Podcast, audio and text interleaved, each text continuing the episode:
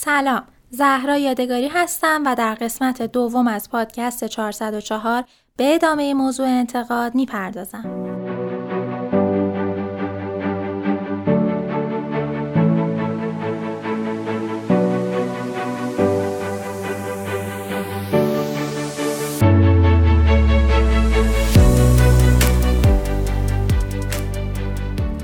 از نظر تکنیکی خطای 404 در کامپیوتر یک اختاره و زمانی رخ میده که کاربر اطلاعات نادرست و یا اطلاعاتی که هرگز وجود خارجی نداشتن رو وارد می‌کنه. درست شبیه زمانی که شرایط زندگی کاری و شخصی ما انقدر مبهم و پیچیده است که ذهنمون با همین خطا مواجه میشه.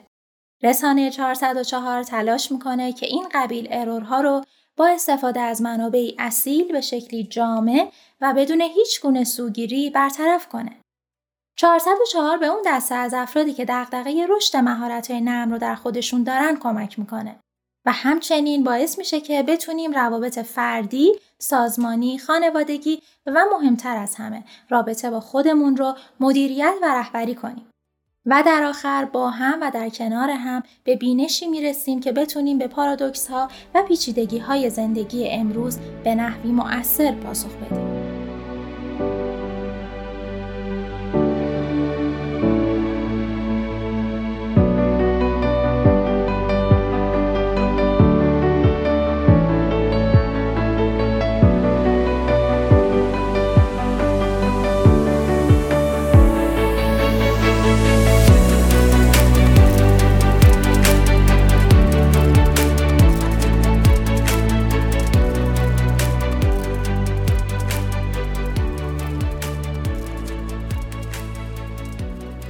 قسمت اول با تعریف انتقاد آشنا شدیم و 17 تا علت رو برای اینکه چرا انتقاد پذیر نیستیم بررسی کردیم. اگر هم هنوز اون رو گوش ندادیم پیشنهاد می‌کنم حتما قبل از شروع این قسمت اول اون رو بشنویم.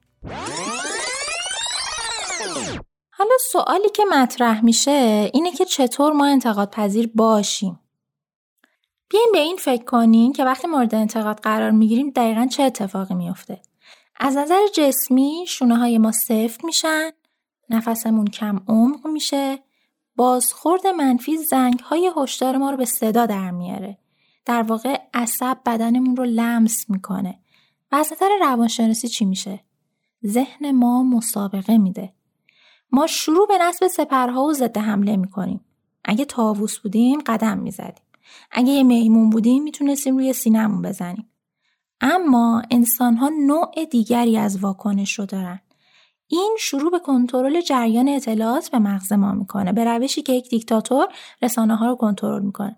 راجع بهش فکر کن.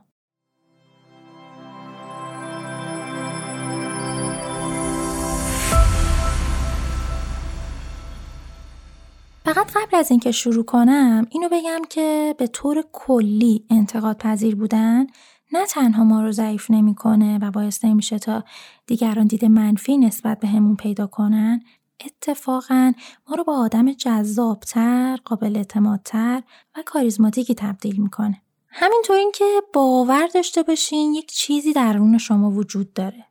تا زمانی که چیزی در درون ما نباشه که ارزش انتقاد کردن داره قطعا کسی از همون انتقاد نمی‌کنه. و چی از این دلیل بیشتر می‌تونه ما رو نسبت بهش مشتاق کنه؟ منیت شخصی ما اون رو که میشنویم سانسور می‌کنه. اما اگر هرگز انتقادی رو نشنویم هرگز هم پیشرفت نمی‌کنیم. فکر کن جایی که مردم دائما از همدیگه انتقاد می‌کنن و این نوع بازخورد رو برای خودشون می‌خوان تا هر کسی بتونه بهتر بشه. چجوریه اینجا؟ بعید می‌دونم جای بدی باشه. حالا من به صورت یک چک لیست قراره که به این سوال جواب بدم که چیکار کنیم تا بتونیم انتقاد پذیر باشیم. و حالا راهکار شماره یک به فراگیر بودن انتقاد باور داشته باشیم. اینو مطمئن باشین که در هر جایگاه و لولی باشین انتقاد اتفاق طبیعیه. و تقریبا کسی نیست که در طول زندگیش با انتقاد مواجه نشده باشه. پس بهتره با یک نگاه فرصت طلبی مثبت یاد بگیریم که ازش استفاده های خوب بکنیم. آدم گرانت روانشناس و نویسنده مطرح امریکایی 26 سالش بود که ازش خواسته شد تا در یک کلاس نیم روزه که موضوعش هم انگیزه بود تدریس داشته باشه.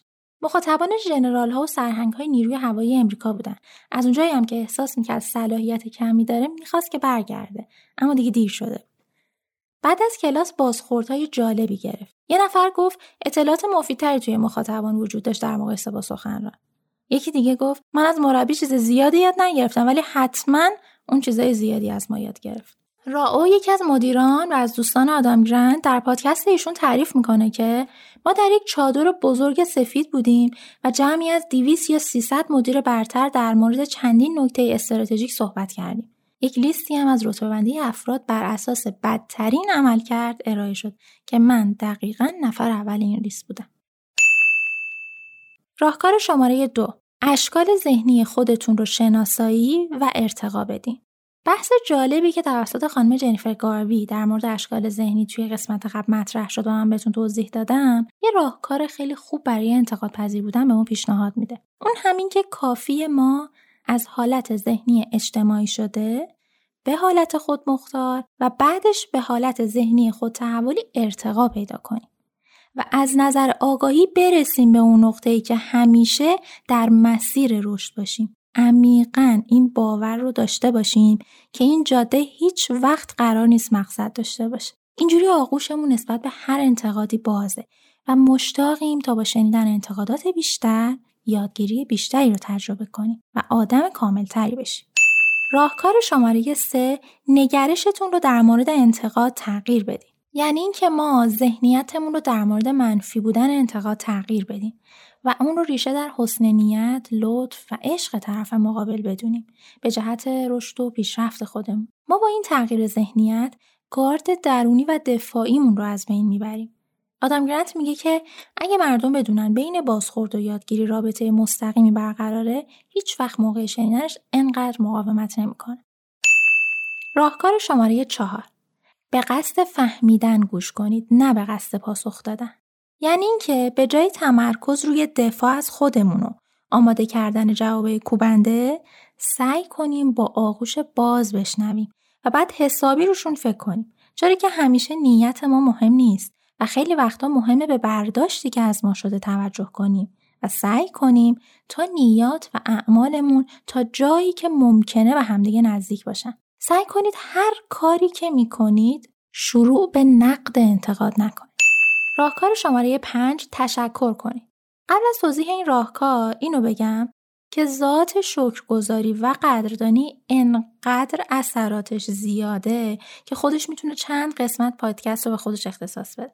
اما می‌خوام خیلی کوتاه در موردش بگم که وقتی شما قدردانی می‌کنید انرژی عظیمی ساطع میشه که مجددا این انرژی به خودتون برمیگرده و ناخداگاهتون اون رضایتمندی رو تجربه می‌کنه.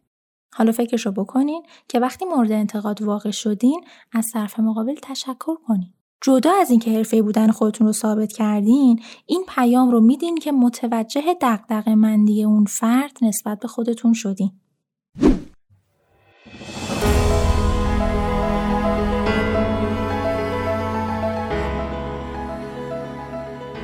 حامی این قسمت از پادکست 404 مدرسه مدیریت ناوله که این مدرسه مجموعه تشکیل شده از دانش آموختگان بهترین دانشگاه های ایران و جهان که در همکاری با مؤسسه بین المللی کوچینگ هاوسز خدمات خودش رو برای توسعه مدیران و رهبران سازمان های نوآور طراحی کرده.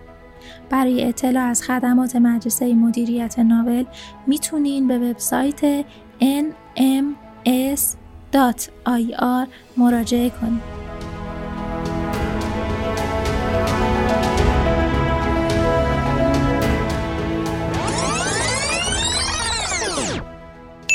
راهکار شماره 6 ابراز تأسف کنید. این کار باعث میشه تا فضای تری بسازین. البته که ابراز تأسف به هیچ عنوان به معنی پذیرفتن اشتباه یا عذرخواهی کردن نیست. صرفا برای بیان ناراحتیتون از ناراحتی فرد مقابله که ناخواسته باعث شدین تا حس بدی رو بهش انتقال بدین. راهکار شماره هفت سوال بپرسین.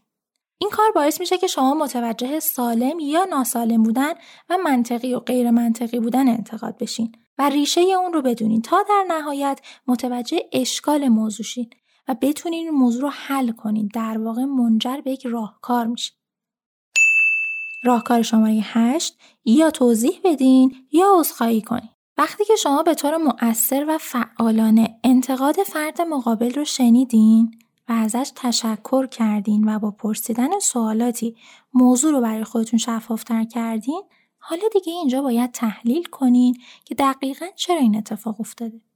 اگر اون انتقاد به شما وارد بود باید صمیمانه عذرخواهی کنید. اما اگر هم نبود باید به طور شفاف توضیحاتی رو بدین تا اون وقت سوء تفاهم بینتون برطرف بشه. اینجوری نه تنها ضعیف به نظر نمیایین و باعث نمیشه تا دیگران دید منفی نسبت بهتون پیدا کنن اتفاقا شما رو با آدم جذابتر، قابل اعتمادتر و کاریزماتیکی تبدیل می‌کنه.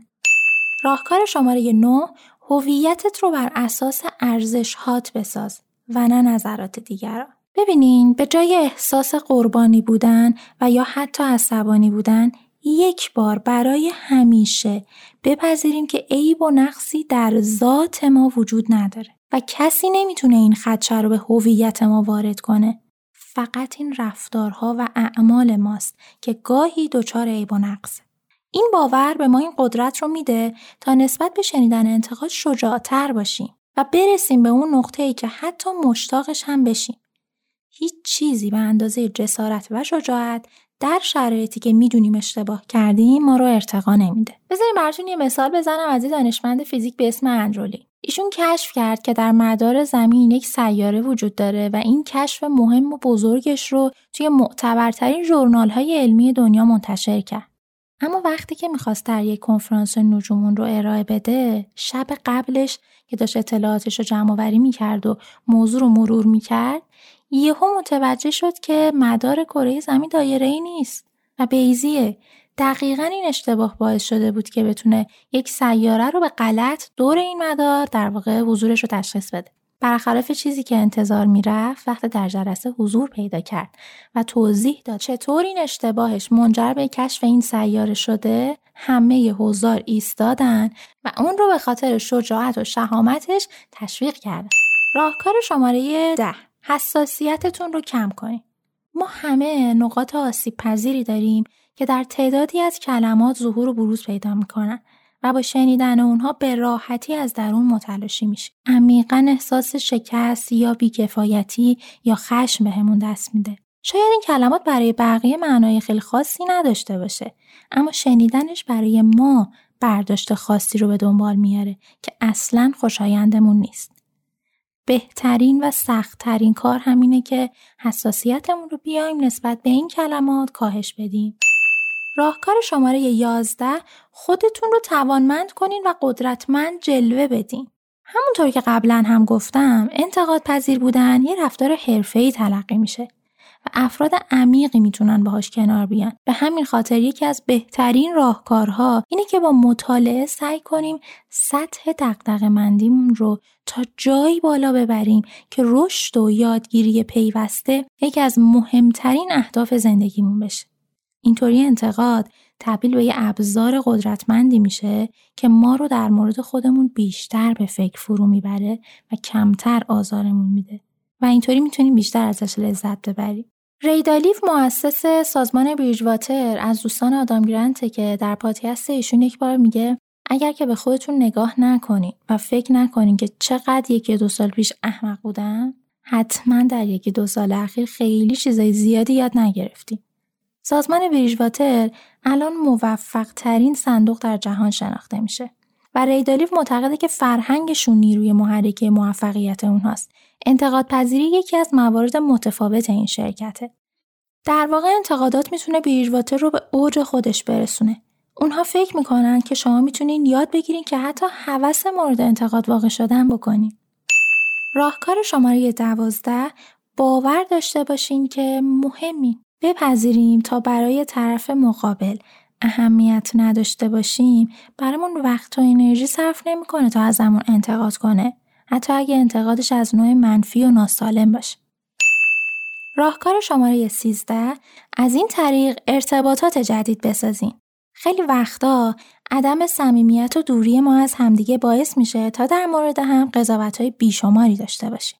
که وقتی از هم انتقاد می‌کنیم و این فرصت رو ایجاد می‌کنیم تا حتی دورترین افراد از همون انتقاد کنن و در مقابلش آغوش باز و رفتار حرفه یا منطقی ما رو ببینن شاید بعدش ارتباط صمیمانه شکل بگیره که بعدها بابتش خیلی خوشحال بشیم از اینکه روزی این فرصت برامون پیش اومد.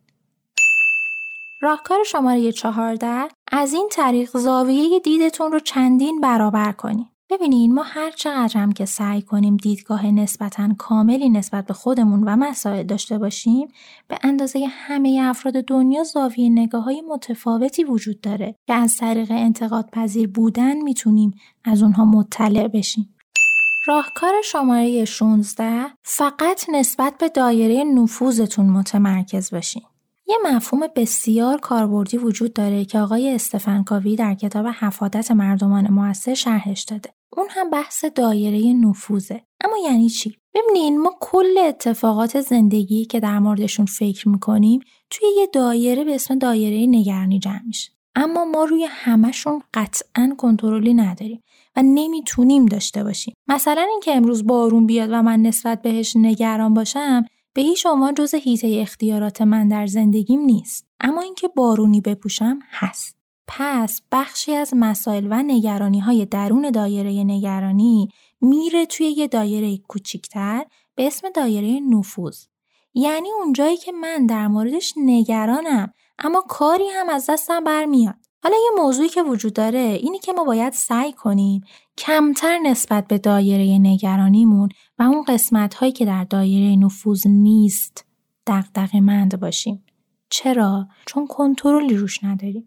یه جورایی اینجا همون جاییه که ذهن خود تحولیمون متوجه میشه کنترل صد درصدی روی امور نداره. حالا وقتی که در معرض انتقاد قرار می‌گیریم چون که ما انتخاب نکردیم از همون انتقاد بشه یه جورایی توی دایره نفوذمون نبوده.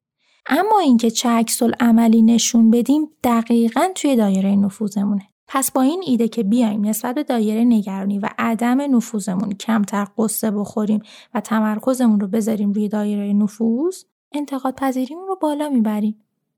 راهکار شماره 17 فروتن باشیم.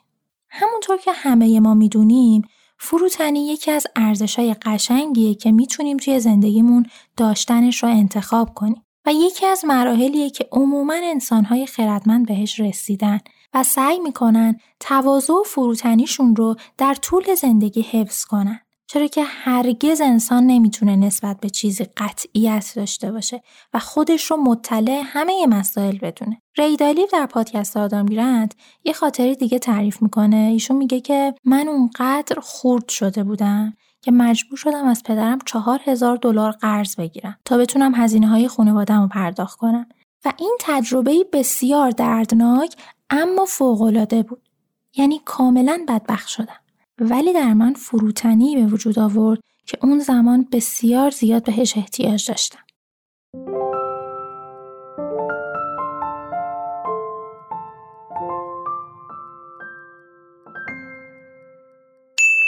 راهکار شماره 18 خودتون رو بشناسین. یه واقعیتی که وجود داره اینه که در این زمان محدودی که به همه ما داده شد تا زندگی رو تجربه کنیم انقدر زمانمون کمه و ما پیچیده که هر چقدر برای شناختن خودمون وقت بذاریم دریچه متفاوتی از معرفت و آگاهی برامون باز میشه. یکی از راههایی که می‌تونیم در مورد خودمون دید بهتری داشته باشیم اینه که انتقاد بقیه رو در موردمون بشنویم و متوجه اثرات اعمال و رفتارامون روی بقیه بشیم. فارغ از اینکه اون انتقاد سالمه یا ناسالم باز هم شنیدنش نسبت به نشنیدنش منافع بیشتری داره.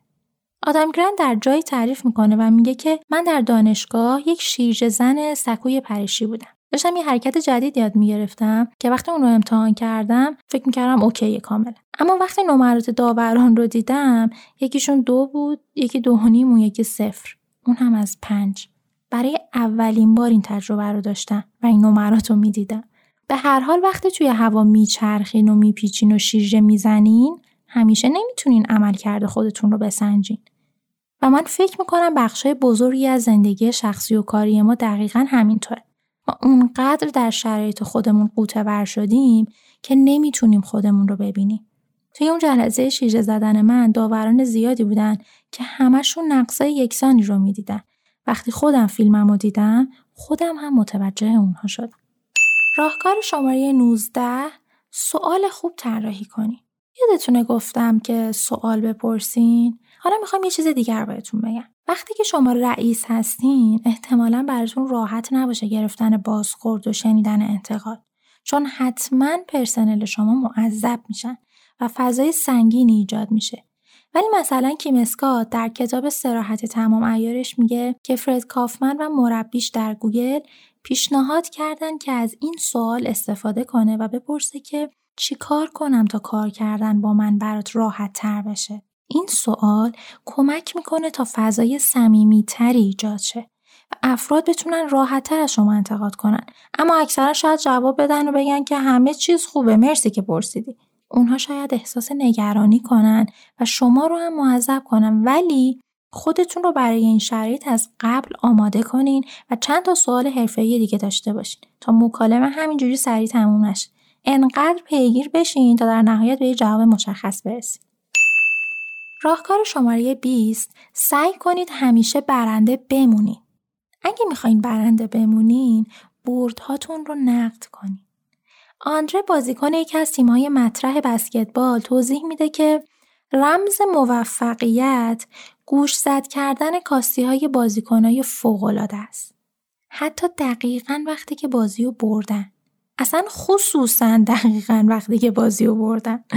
همیشه یادتون باشه وقتی که بالای تپه زندگی می‌کنین راه برگشت به خونه همیشه سربالاییه. راهکار شماره 21 به ارزش های مشترکتون با افراد توجه کنید. دقت کردین وقتی سر یه چیزی با فردی شدیدن در تعارضیم ریشه در مشترک بودن ارزش هامون داره بذارین مثال بزنم براتون مثلا دو تا فرمانده که به نمایندگی از کشورشون دارن با هم میجنگن تمام تلاششون رو می‌کنن تا همدیگر رو از بین ببرن. اما هر دوتاشون پایبند به یک ارزش مشترک اون هم وطن پرستی پس یه راهی که باعث میشه پذیرش انتقاد برمون راحتتر بشه و از طرف مقابلمون وقتی باهاش کاملا در تضاد و تعارضیم چیزی به دل نگیریم توجه به همین ارزش های مشترک. راهکار شماره 22 قدر انتقادها رو بدونین تا بیشتر بشن. بعد از اینکه پذیرفتین انتقاد چقدر به رشد شخصیتون کمک می‌کنه و فضایی رو ایجاد کردین تا افراد با امنیت خاطر بهتون انتقاد کنن حتما کاری انجام بدین. یعنی چی؟ یعنی موضوع رو به نحوی پیگیری کنین و سعی کنین که تأثیر انتقادات سالم و مثبت توی رفتارتون دیده بشه تا افراد بدونن که شما حقیقتا انتقاد پذیرین و این صرفا شعار شما نیست. کیم اسکات نویسنده کتاب استراحت تمام ایار تعریف می‌کنه که زمانی شریکم گله کرد چرا من وسط حرفش میپرم؟ و واقعا هم حق داشت. من خودم سعی کردم که این عادت غلط رو ترک کنم اما دیدم به تنهایی از پسش بر نمیام به خاطر همین از شریکم کمک خواستم اونم قبول کرد. یک دستبند پلاستیکی آبی زخیم از کشوی میزم برداشتم و دور مچم انداختم. از اون خواستم هر بار پریدم وسط حرفش دستبند رو بکشه تا به دستم بخوره. جدا از اینکه این کار به من خیلی کمک کرد تا عادتم رو ترک کنم نشون می‌داد که انتقاد رو شنیدم و براش کاری کردم و پذیرای انتقادهای بیشتر هم هستم. ایشون ادامه میدن که هیچ وقت نباید فقط به تایید احساسات طرف مقابل بسنده کنیم چون این کار قطعا حس پرخاشگری منفعلانه و ریاکاری رو القا می‌کنه. در واقع وقتی کسی شما رو به یه انتقاد مهمون می‌کنه خودش رو به ریسک انداخته. باید حواستون باشه که مزد این ریسک رو بگیر وگرنه دوباره این کار رو تکرار نمیکن راهکار شماره 23 به اندیشه حاصل از گفتگوها و تعارضها بها بدین. خیلی دوست دارم تا توجهتون رو به این موضوع جلب کنم. برادران رایت خیلی وقتا با همدیگه سر یه سری موضوع اختلاف نظری خیلی شدیدی داشتن. یه بارم که اختلاف اونها روی یه ملخ هواپیما بود متوجه میشن که اصلا هواپیما یه ملخ نباید داشته باشه بلکه دو تا لازم داره. و جالبم اینجاست که این دو دقیقا باید در خلاف هم حرکت کنن تا هواپیما به پرواز در بیاد. و این یعنی انتقاد شنیدن و ناراحت شدن و حتی در تضاد و تعارض بودن با کسی به هیچ عنوان لزوما نباید منجر به یک اثر منفی بشه. اتفاقا همیشه یه راه حل سومی وجود داره که نه راه منه نه راه شما ولی بهتر از راه هر دوی ما و کاملتر از اونه. و این تز و آنتیتز هستش که منجر به سنتز میشه. همیشه یادمون باشه که از گفتگوها اندیشه تولید میشه. و این اصلا اتفاق کوچیکی نیست. راهکار شماره 24 نوع واکنش مغزتون رو تغییر بدین. یکی از مهمترین چیزهایی که به شدت هم برای خودم جالب بود و هم امیدوارم برای شما همینطور باشه اینه که شما می‌تونین با تمرین نوع واکنشی که مغزتون هنگام شنیدن انتقاد میده رو تغییر بدین. یعنی به جای احساس خطر و آلارم جنگ یا گریز مغز رو تمرین بدین تا شنیدن انتقاد یک فرایند لذت بخش براش محسوب بشه. گول زدن مغزم اصلا کار سختی نیست. سعی کنین وقتی با انتقاد مواجه میشین مکس کنین، لبخند بزنین و همه نکاتی که در مورد مزایای شنیدن انتقاد توی این پادکست مرور کردیم رو به خاطر بیاریم تا کم کم نوع واکنش مغز رو تغییر بدین. تا در چنین مواقعی احساس خطر و نگرانی نکنه و شما رو هم با این تشخیص اشتباه حاضر نده.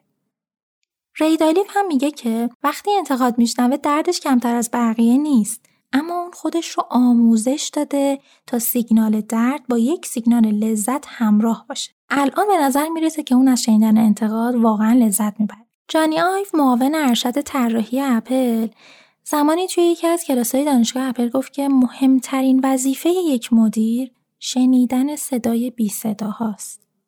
این حرف واقعا قابل تحسینه. حالا جالبه که اریک اشمیت که مدیر عامل گوگل بود رویکرد متفاوتی داشت و آدمها رو وادار می‌کرد که داد بزنن. این هم خیلی اتفاق جالبیه. این دوتا رهبر رویه های متفاوتی برای تضمین شنیده شدن حرف همه آدماشون داشتن. شما هم باید همین هدف رو داشته باشین اما راه خودتون رو براش پیدا کنین. راهی که با سبک و سیاق شخصیتون همخانی داشته باشه و بعد فرهنگی رو ایجاد کنین که در اون همه به همدیگه گوش میدن تا تمام بار گوش دادن به دوش خودتون نیفته.